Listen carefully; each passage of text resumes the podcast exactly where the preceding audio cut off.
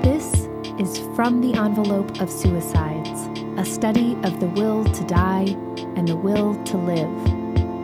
Episode 7.5 The Possibility of Further Possibility, in which our narrator concludes this initial run of podcast episodes with brief thoughts on life and the new year and thanks to various people.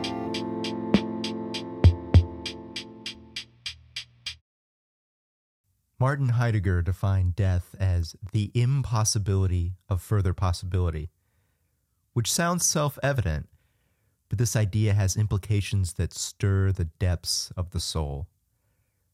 For instance, if that's true about death, that death is the end of possibility, then at its core, life is possibility.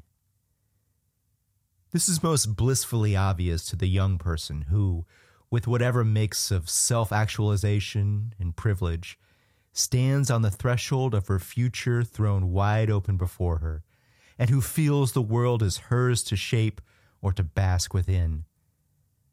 But it's true as well for the old man in what may be his last days as tumors spread within him. For him, too, life is possibility. I'm not talking about the hope he may have for some recovery against the odds, the sort of hope that seems a naive delusion. But some people do beat the odds, and they're the ones who dared to hope. And why couldn't it be him?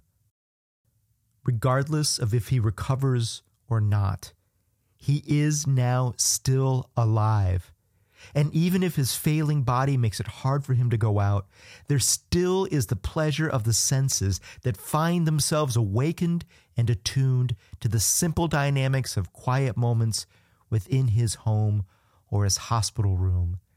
And his universe of mind is alive and imbued with beauty, because to be alive has just become more precious to him since he's felt the nearness of death. The old man in what may be his last days might yet be completely free in his universe of mind. I don't mean this in terms of escapist fantasies. I mean that he is still free to think about his life and to make meaning from it. He is still free to connect with the people he loves and decrease his isolation.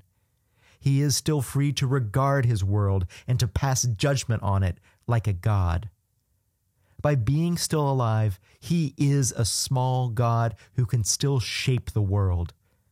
Maybe it's in the small dynamics of a quiet room, or maybe it's in something he can say that will change how the others around him see their lives. He still is free to be surprised by things. If he is about to die, he can decide how to face his death. Even if no one else sees it, he still has possibility. This principle that life to the last conscious moment is defined by possibility extends as well to the person of whatever age who is compelled by thoughts of suicide. The curse of suicidal ideation is that as it progresses, it narrows your range of thought to let in only what reinforces the compulsive appeal of suicide what other people might see as intimations of grace or flashes of good news gets filtered out or gets twisted somehow into further evidence that you should no longer be alive. In Waking Up Alive, his book based on interviews with people who survived their suicide attempts, Richard Heckler calls this the suicidal trance. This progressive narrowing of the range of thought is a progressive blindness to possibility. Going back to our definition of death as the impossibility of further possibility, we see the suicidal trance is a progressive death in life.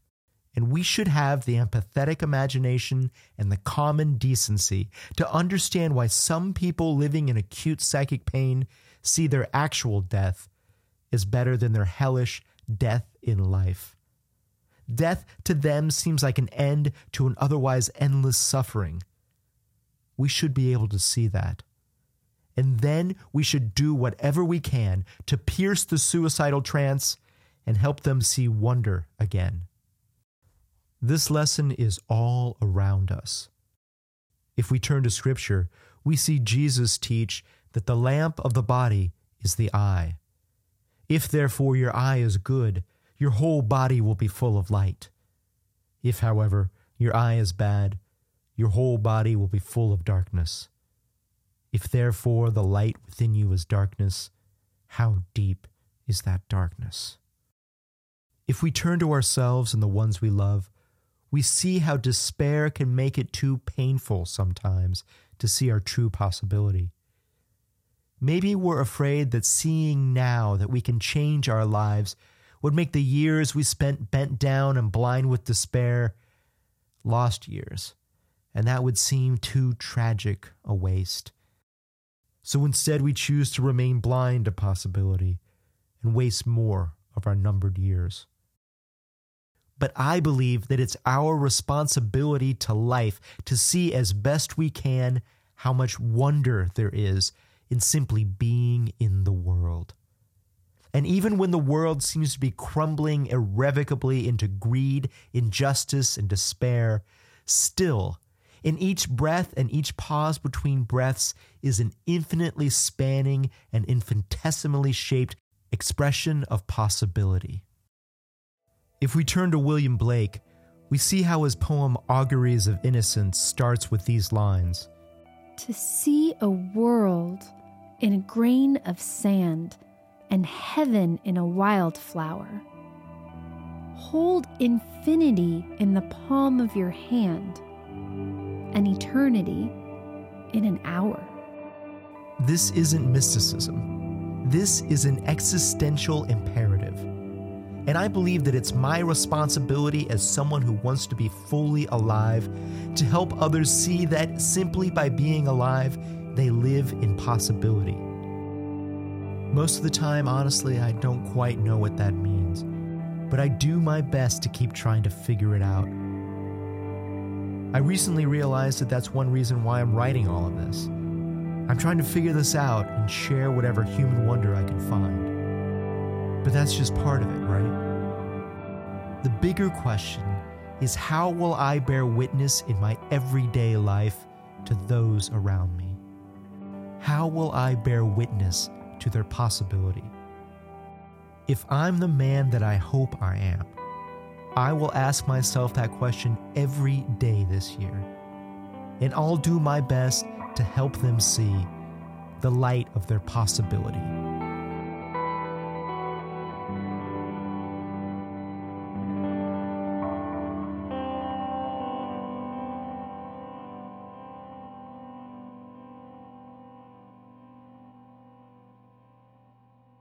We've reached the end of the initial run of these podcast episodes, and I want to thank you for listening to it so far.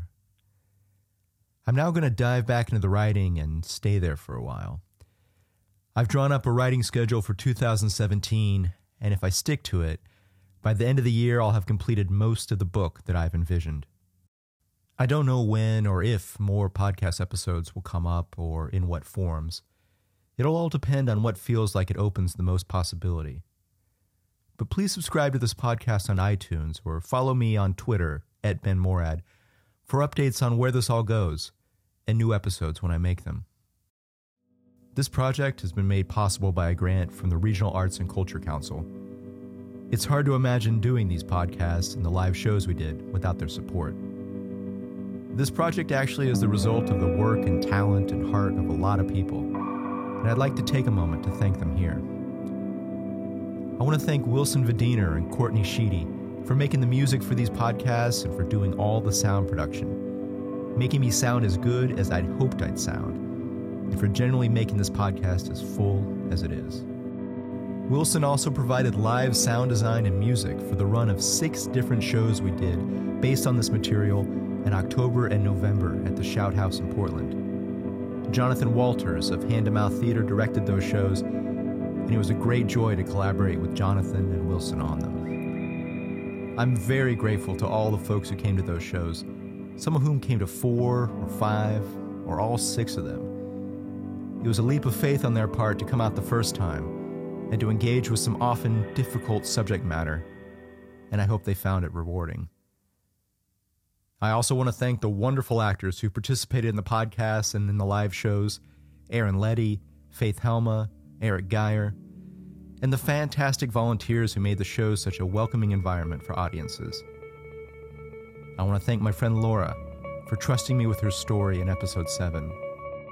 That's an amazing gift. And I'm very honored to thank my co producer in all of this, my wife, Stephanie Barr, whose voice you hear introducing each episode and who acted in episode 5.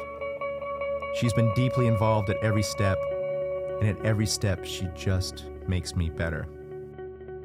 And finally, I want once again to thank you for giving me your time and attention and helping me get these stories out there.